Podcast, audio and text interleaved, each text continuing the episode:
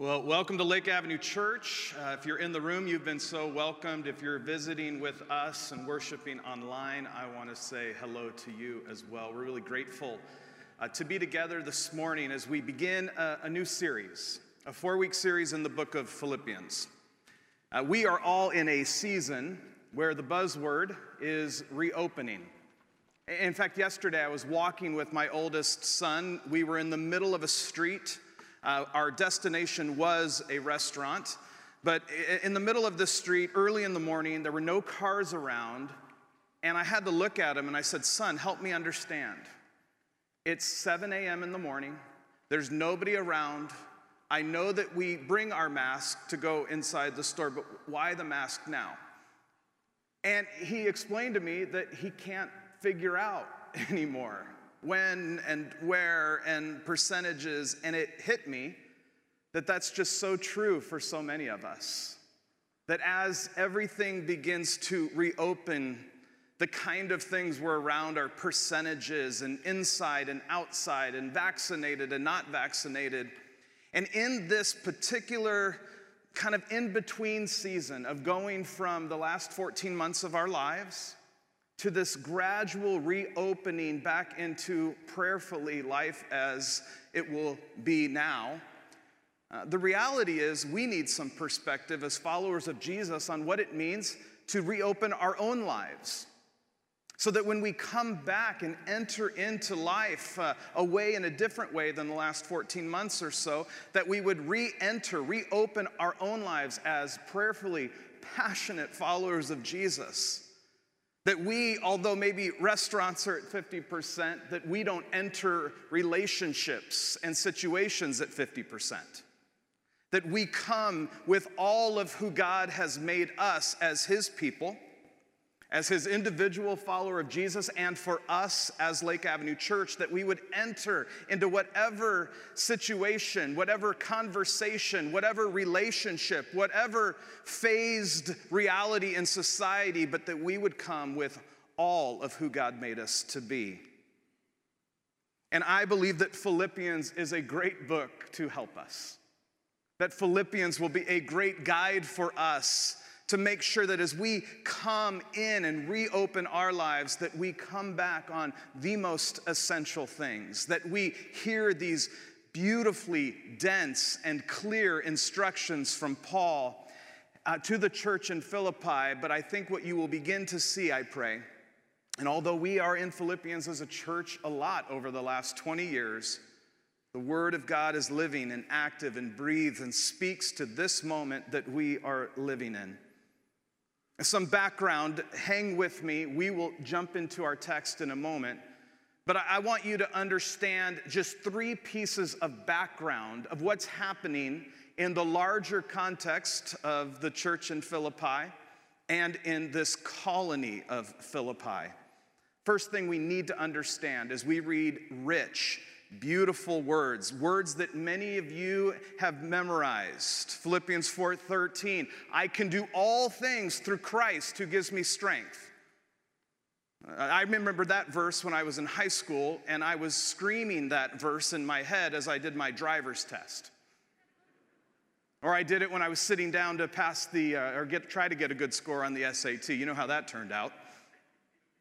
But understand paul is writing these memorable powerful verses that we call upon in our lives from prison. Paul is writing this letter from prison.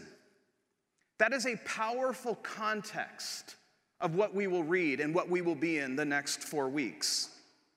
Because prison letters reveal character, don't they? Uh, the, the big news in the last many weeks is Bernie Madoff uh, died in prison. And I watched something last week about all the way till the end, there was a heavy streak of narcissism, not willing to admit really that he did anything wrong. In prison, in our lowest moments, character and real, real depth and honesty is revealed. And this is what we get from Paul as he writes this letter from prison. And what Paul is going to model for us is what faithfulness looks like as a follower of Jesus on two fronts. Lake Avenue Church, friends of Lake Avenue Church, hear me. Paul's following of Jesus cost him tremendously. He finds himself in prison because of his devotion to Jesus. That just on its own should stand as an example for us of what it means to take up our cross and follow Jesus. There's consequences, there's penalties. It doesn't always work out where we get to uh, walk around freely in life when we follow Jesus. Paul, just by his very presence in prison, models for us faithfulness, but also his words, his perspective from his situation to a group of people in a very different situation should also model for us what it's like to be a friend, what it's like to be pastoral, what it's like to care for people in different circumstances than your own.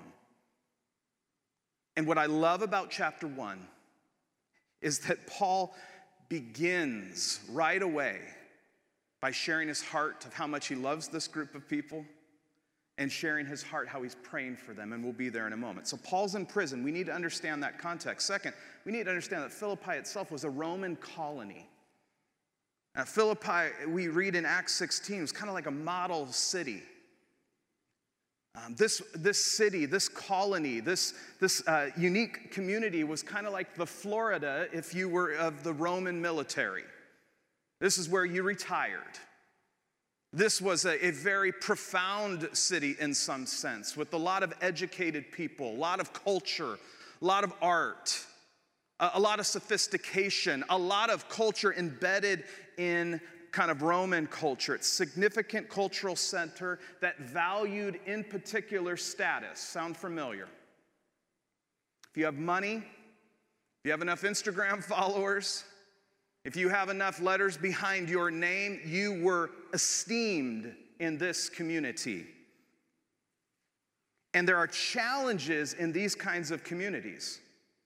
One of those challenges is when a, when a cultural center, when a city that, is, that esteems education and status and money, when all of that exists, and then the church of Jesus Christ and the gospel of Jesus Christ comes into that context, we, prayerfully, you know the Bible enough to know that that is very disruptive to all of those values.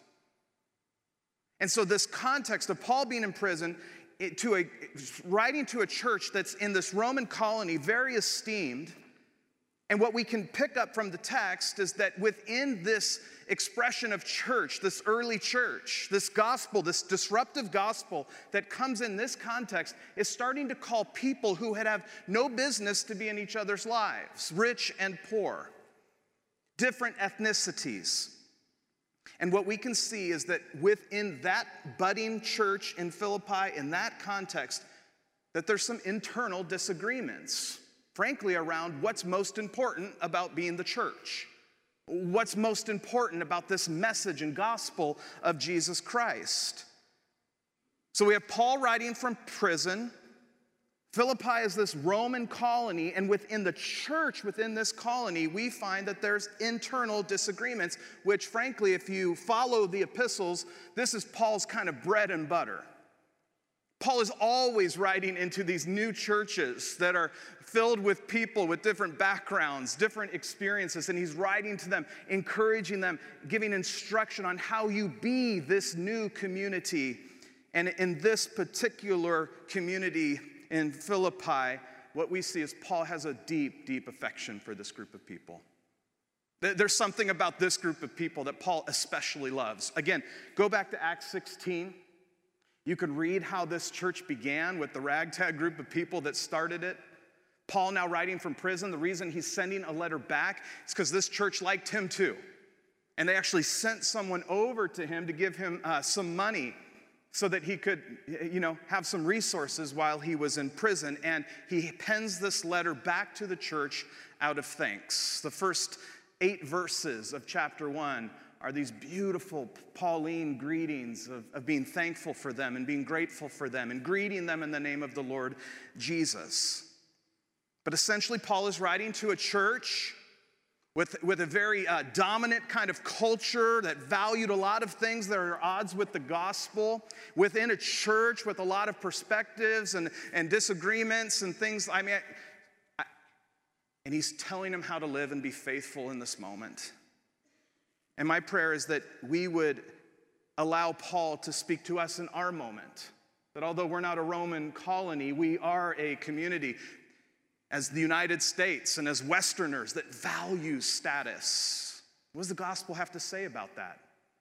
What does Jesus have to say about that in his words and in his life? We are a church, praise God. Praise God, we are a church of rich and poor. We are a church uh, that when I think and I watch the news and we see what's happening in India, we're a church where I'm praying for your families and you, so many of you by name. We are a church when you just pick up the headlines of, of everybody's story of how you found yourself at Lake Avenue. And within that broad context of who God has gathered here at 393, there are internal disagreements from time to time, and we need Paul to help us focus on the essentials. The series is titled Shine Like Stars. And I would encourage you, I'm trying to do this with our boys. I would invite you to do this in your lives, that you would memorize these verses over the next month, that you would read them at your table, that you would pray them to the Lord, that you would commit them to some level of memory. In Philippians 2 14 through 16, the first part of 16, listen to this instruction.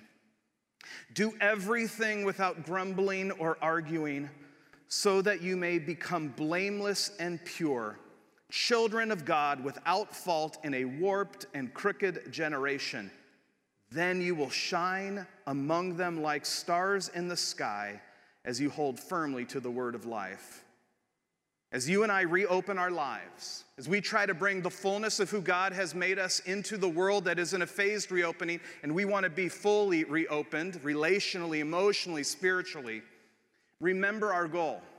Remember our mission that we would live in such a way with one another and in this world that when people see us and interact with us, that we shine like stars. We bring light to a crooked and warped world, a dark world, that we would be different. This is Paul's instruction to the church in Philippi, and I pray that it becomes the instruction for your life and my life. And Paul is going to go over and over and over again of what it looks like to be found faithful so that our lives shine and so that our church would shine. But Paul starts where everything needs to start. Paul starts with prayer. And what we are going to do is just read the, three verses of prayer and we'll let that focus us for this first week. And next week, we'll be in chapter two. If you have a copy of the scriptures and you're able, would you please stand for the reading of God's word? We'll be in Philippians chapter 1, verses 9 through 11. And this is my prayer that your love may abound more and more in knowledge and depth of insight so that you may be able to discern what is best and may be pure and blameless for the day of Christ, filled with the fruit of righteousness that comes through Jesus Christ to the glory and praise of God. This is the word of the Lord. Amen. You may be seated. If you're a note taker, if you're trying to understand where all of this is going, it's one phrase. What we see in this prayer is a prayer for increasing love that builds to increasing wisdom for fruitful and focused living. Paul is praying a prayer for increasing love that builds to increasing wisdom for fruitful and focused living. Let, us break it down just one at a time. First, first part of this prayer is this prayer for increasing love in verse 9. Paul prays that our love may abound more and more in knowledge and depth of insight. It's the title of this message today More and More. Paul is praying that the church in Philippi, I am praying that the church at 393 North Lake Avenue would abound, would grow in love more and more. We have talked about love for weeks. In fact, a couple of weeks ago, when we were talking about being sanctified by the word, one of the final things I said is the evidence of sanctification should show up in the way we love one another and love God more and more. And that theme comes right back here when he prays that our love may abound more and more in knowledge and depth of insight. It's an increasing love he's praying for. But again, you and I live in a world where love is so uh, uh, reduced down to emotions. So I really love what Julia, uh, what they did in that video, Julia and Leah. And you can see why my son will never miss middle school. He, he, he, it's not just pure emotion. I mean, that's why we have knowledge and depth of insight. What Paul is praying for is a kind of love that, yes, includes emotion but it's the kind of love that is comprehensive of the heart and the head. It's, it's, it's a love that moves to knowledge. It's not a generic love. Increasing love is not pure emotion, it's head and heart combined, knowledge and depth of insight. See, love without knowledge, to me, think about that for a moment. I, I think this is frankly the value that our society values at a very general level love without knowledge. Just be generically loving. And I think there's deep, deep value in that, especially as followers of Jesus in a mission to woo the world to Jesus Christ. We need that, but we don't stop there. We're not just a group of people who generically, kind of unemotionally or unintelligently, kind of have just wandering hearts that leap towards nothing rooted. Love without knowledge, I think, could be reduced to two words that aren't that great. Uh, uh, love without knowledge could be cute, could also be very impotent to do anything real and meaningful in this world. It's without depth. And, and we could go into great detail, but I think this is the general value of the society we live in love without knowledge. But the reverse is also dangerous. In fact, we have scriptures that speak to the opposite when we have knowledge without love. That we can know truth, we can have wisdom, we can have depth of insight, but if that kind of knowledge isn't paired with love, the Bible in 1 Corinthians, Paul's gonna say that's just noise. You know the verse, 1 Corinthians 13. If I speak in tongues of men or angels, but I have not love, I'm only a resounding gong or a clanging cymbal. He will go on to describe over and over again. You can have all the right kind of traits, you can have all the right beliefs, you can have all the knowledge in the world, but if you do not have love, you are noise.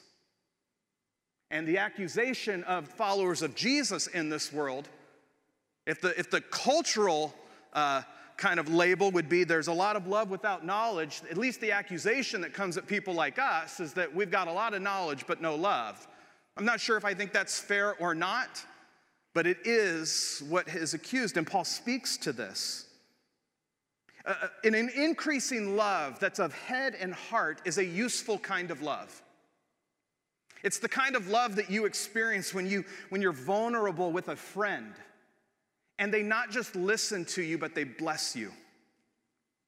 It's the kind of love that when you're with your brothers and sisters in faith and you're going through something difficult or they're going through something difficult and they share that verse that just touches the moment or they lend a helpful hand in that moment. They don't just absorb, but they sit with you in that moment and bring truth and knowledge and perspective. That is the kind of increasing love that Paul speaks of. I, I want to show you just a brief video that I hope captures this kind of head and heart. Probably something that for so many of you, you're not really aware of that's been happening over the last 14 months on our campus through Comunidad, our, our, our church family members. So, could we show this video where we can see what increasing love looks like? I don't know if you know what I think is probably one of the best kept secrets about what's been going on for the last year. Um, you see all this activity here behind me, and what you're looking at is Comunidad de las Americas, about one year ago. And, and, as a reminder, Comunidad is our Spanish speaking community, part of the Lake family. About a year ago, soon after the, the COVID began, as we looked at the neighborhood, Comunidad said, we got to stop looking, we got to start engaging. And so they saw all the needs, people losing jobs, et cetera, et cetera. We all know these stories. And so, partnering with a number of groups in the Los Angeles County area, they began a food drive, which started with just about four or five families within Comunidad itself. The word began to grow. Comunidad's leadership under Pastor Jorge began to have conversations with others, and pretty soon a number of organizations began donating food. A bunch of folks began to donate some extra money. And so today, here we are about one year after COVID started, and they began this food drive. Approximately 80 families come here on Saturday morning where they get an opportunity to pick up just some basic stables and some and, and, and, and some cleaning items. And then on the other side of that, they now do delivery to a handful of families throughout the San Gabriel Valley who can't actually get here. I just wanted to make sure that you had a chance to see what they're doing and have a chance to pray for them and encourage them. This is making a difference in our neighborhood. I am so glad that together, La Comunidad working together, is doing what Jesus called us to, to be a blessing wherever we are, to see the flourishing of the city around us. And I just want to make sure you got a chance to see and hear a little of this story. Amen. Increasing love. Paul prays that our love may abound more and more in knowledge and depth of insight. He also prays for increasing wisdom. In verse 10, so paired in this progress of increasing love, and that tr- increasing love will translate into increasing wisdom, so that you may be able to discern what is best and may be pure and blameless for the day of Christ. There's two aspects to this verse I want you to see. Paul's speaking about priorities, and he's also speaking about moral discernment. Let's start with priority. When he prays what is best, that you and I will be able to discern what is best. Remember the context. Remember just even that, that quick glimpse of a status oriented society with all kinds of people from different backgrounds, with all kinds of cultural values, with all kinds of stories prior to coming to Jesus. A, a church with internal some disagreements, probably mostly informed by those backgrounds. What Paul is appealing for them to have discernment about is about what is best, what are the main things. This is going to be a theme through Philippians. You will see over and over again how Paul comes back to Jesus Christ crucified and resurrected. He will come back to Jesus being the model of sacrifice. He will come back to this very gospel of Jesus as the most essential thing for them to focus on. Main things versus other things. He's praying that they would know what's really important and what really matters. And in the church at this time, the essential realities around what is primary, we talk about, versus secondary, and to never focus on secondary issues at the expense of primary issues. Paul will do this over and over and over again. This prayer for increasing wisdom is that the people of God, the prayer then for you and me is that we would be a kind of people who can have discernment over what is most important. In a world that's telling you and me that everything is important, all the time, everything, how do we live? Well, with an increasing love that grows into increasing wisdom so that we can be about the most important things. And he does speak very specifically in this verse about moral discernment when he prays that we would be pure and blameless. And I think that this prayer and what this situation in Philippi is, is an acknowledgement that this, there's a lot of parts of being the church and a follower of Jesus that fall into clear right and clear wrong. But most of the time, we live in this weird gray in between space. We need to have moral discernment. We need to have discernment to be able to know how to live in those conversations, in those situations, in those things that don't just fall so clearly within, say, the Ten Commandments praying that we would be a people who grow in love and grow in wisdom so that we can have the moral discernment to cut into those gray areas and live practical lives, making sound decisions. Paul is praying for us to have increasing love a holistic kind of love, head and heart. He's praying that we have increasing wisdom so that we can be about the most important things and that we can live faithful, practical lives in a very complex world. And, and it's a complex world we are living in, Lake Avenue. For what purpose? For what purpose is Paul praying that we would have increasing love and increasing wisdom? He's praying in verse 11 so that we can have fruitful, and focused lives.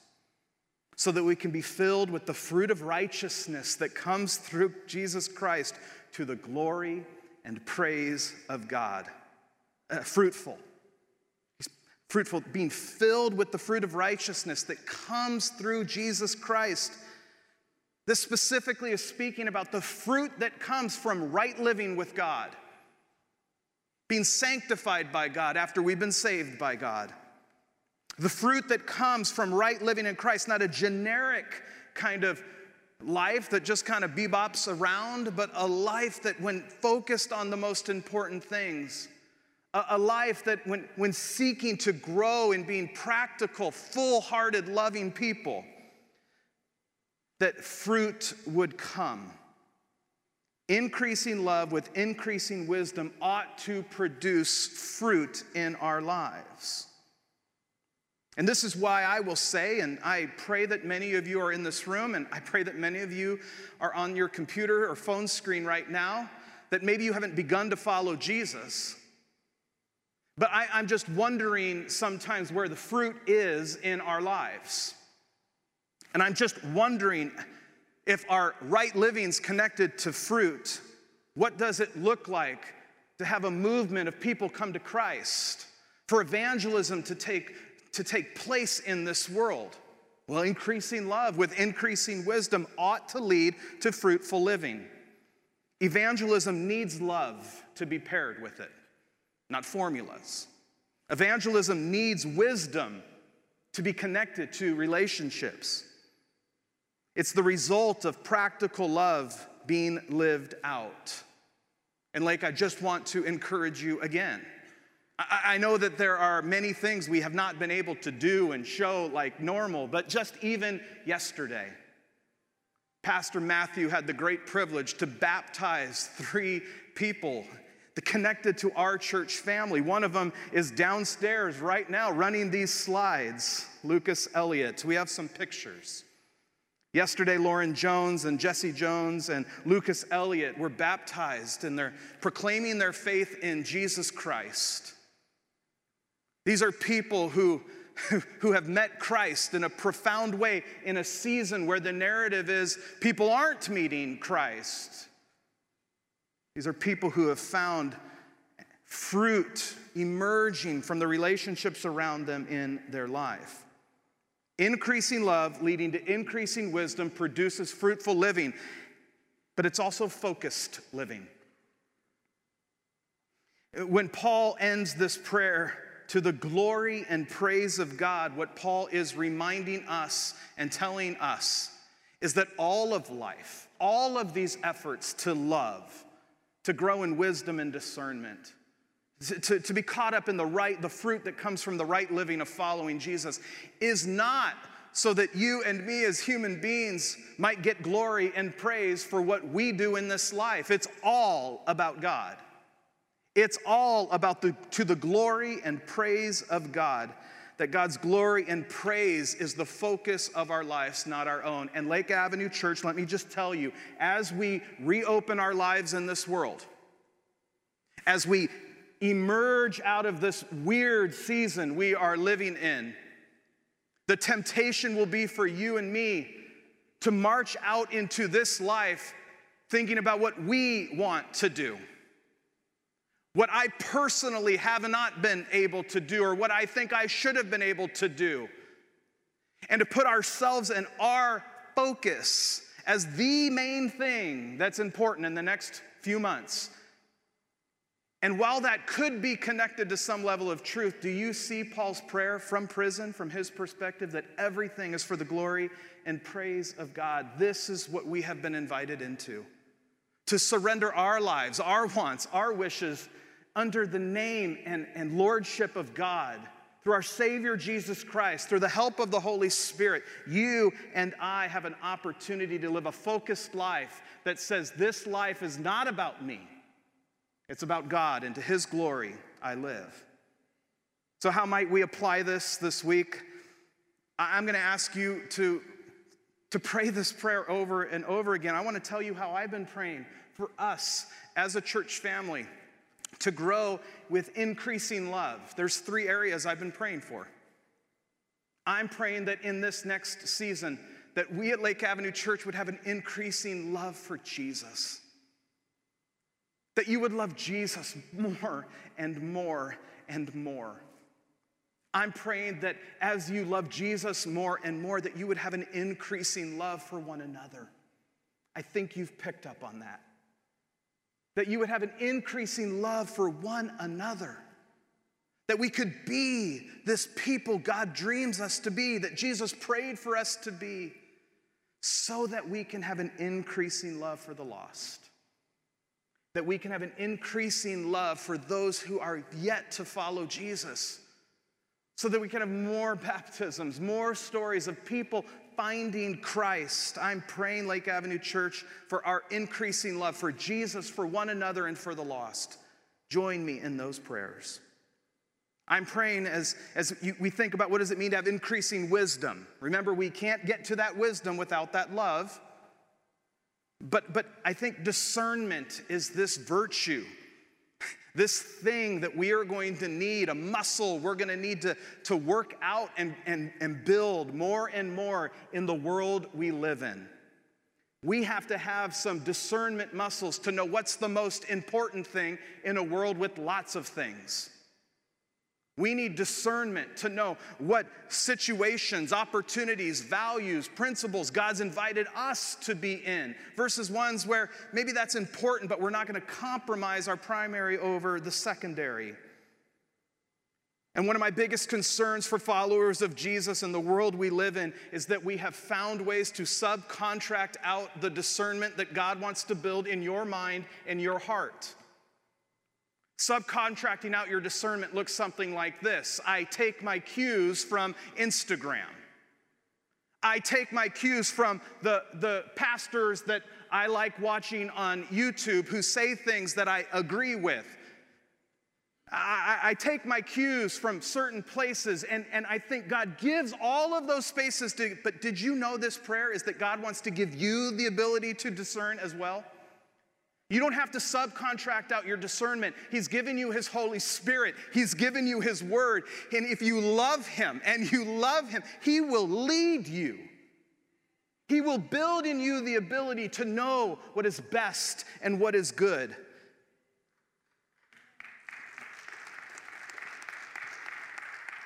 And you and I are going to need to have him lead us because to discern how to press into our new future without being owned or stuck by the past, I think that's going to be a trap for us.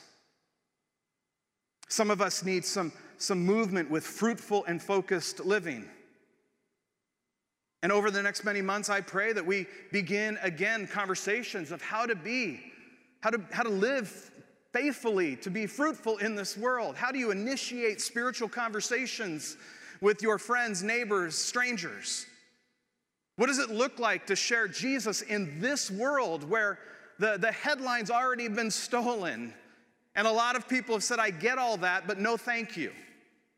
Uh, what does it mean to, to be the church in this moment, now and for the next 10 years? We've got to lean into this together. And the question is, who are we living for? Because I'll tell you the truth, if I believe that to do all of this, to be this comprehensively loving person with incredible discernment and wisdom, and to make sure my life is bearing fruit from the right living of God, if I wake up every day and believe that's on me, Jeff Mattesich, to produce, I'm dead. If I believe that when I put my head down at night, that my day was about me and what I did and what I got and what I achieved and what I cons- I'm dead. All of this is to the glory of God. And it will cost us. It will cost you. I pray it won't cost us like Paul. I pray that it won't mean we're going to prison.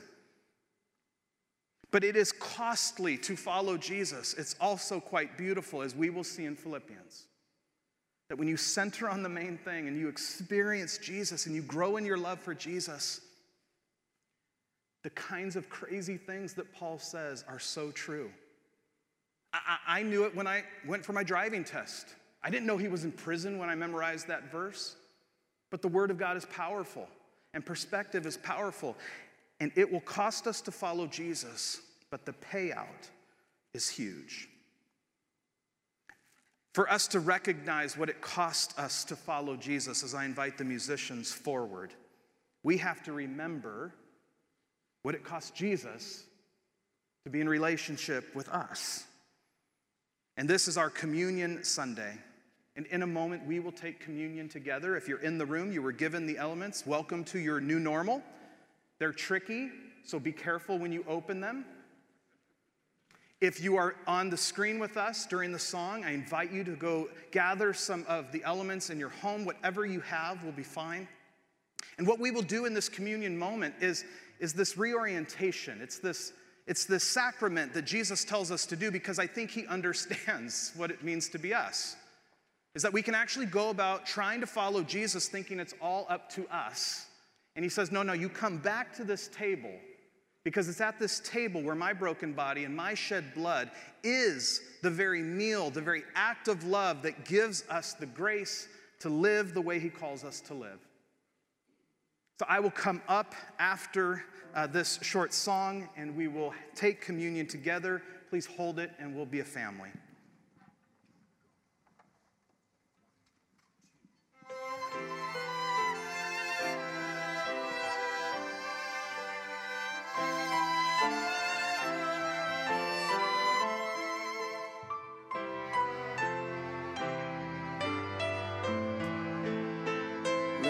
reflect on Christ's work on the cross and in our lives as we sing this song together.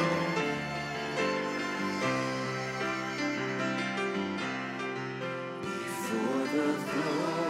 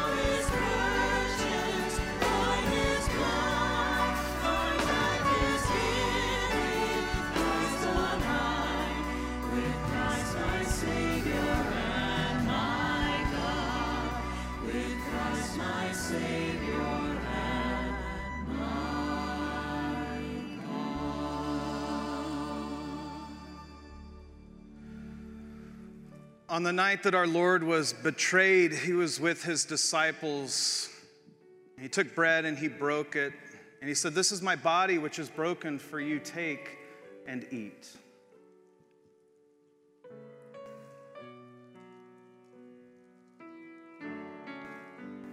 And then he took the cup. And he said, This cup is the new covenant, the new agreement. And this agreement between God and his people is going to be marked by the shedding of my blood for the forgiveness of sin. The sin that you and I participate in knowingly and willingly, the sin of this world shed for us. Take and drink.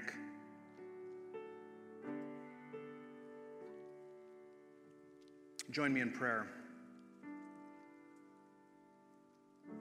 Father, in this moment, maybe more than other moments in our week, we recognize your lordship and your presence. We've come to worship you today. We've come to your word, and, and, and we sense that this prayer that Paul prays for the Philippian church is a prayer that we pray for ourselves, that I'm praying for this church. God, as we, as we come to want to have a, uh, increasing love, to have increased wisdom, so that we can be fruitful and focused in this life, we recognize that the only hope we have for any of this is because of your Son Jesus being sent to this world, dying for our sins, showing us what increasing love looks like, showing us what discernment is showing us what focused living is. And we now here are the fruit of that act of love of Jesus on the cross.